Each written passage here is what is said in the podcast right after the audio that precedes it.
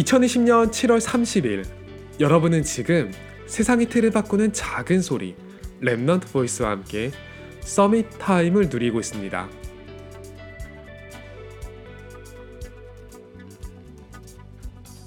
그런 이야기를 한 적이 있었죠.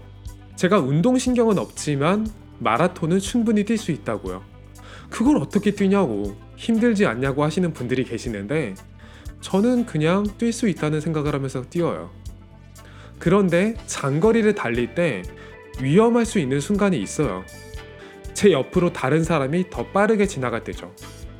그 사람은 그냥 그 사람의 경기를 펼치는 거지만 순간 제 머릿속에는 비교와 경쟁이 자리 잡혀요. 그 결과는 조급함이죠. 내가 너무 느린 것 아닌가 하고 페이스를 올려버리면 사실상 완주는 물 건너간 거예요. 하지만 경험이 쌓이면 아 그냥 너는 내기 가라 하고 저는 그냥 뛰거든요. 나중에는 결국 제가 앞서갈 때가 오기도 해요. 내 삶을 불행한 것처럼 속이는 요소는 딱 하나예요. 다른 사람들보다 조건이 불리한 것처럼 보일 때 그렇죠. 하지만 행복에 대한 질문은 이렇게 해볼 수도 있어요. 그럼 유리한 조건을 가지고 있을 때는 행복했냐는 거죠. 결국 우리의 행복을 결정하는 요소는 상대방과의 거리가 아니라 그걸 바라보는 스스로의 힘이라는 거예요. 마라톤 뛰는 게 힘들지 않냐고 하잖아요. 아, 당연히 힘들죠.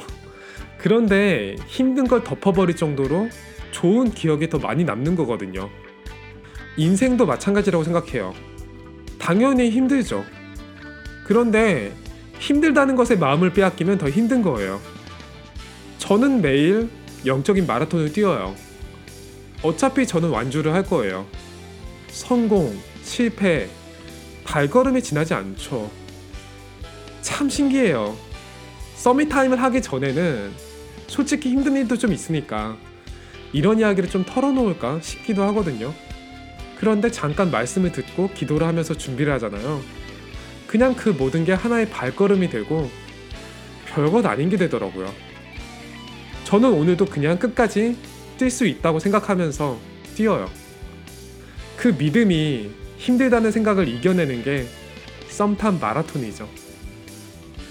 오늘이 여러분에게 최고의 서밋 타임이 되기를 소원합니다. 여러분은 지금 세상의 틀을 바꾸는 작은 소리 Remnant Voice와 함께하고 있습니다. 그리고 Remnant Voice가 오늘로 1주년이 되었습니다. 지금까지 함께 해주신 모든 애청자분들께 감사드리고 부족한 저를 인도해주신 하나님께 최고의 영광을 돌립니다. 앞으로는 여러분의 voice가 더 많이 들릴 수 있는 그런 Remnant Voice가 되도록 기도해 주세요. 항상 감사드립니다. 내일도 오실 거죠?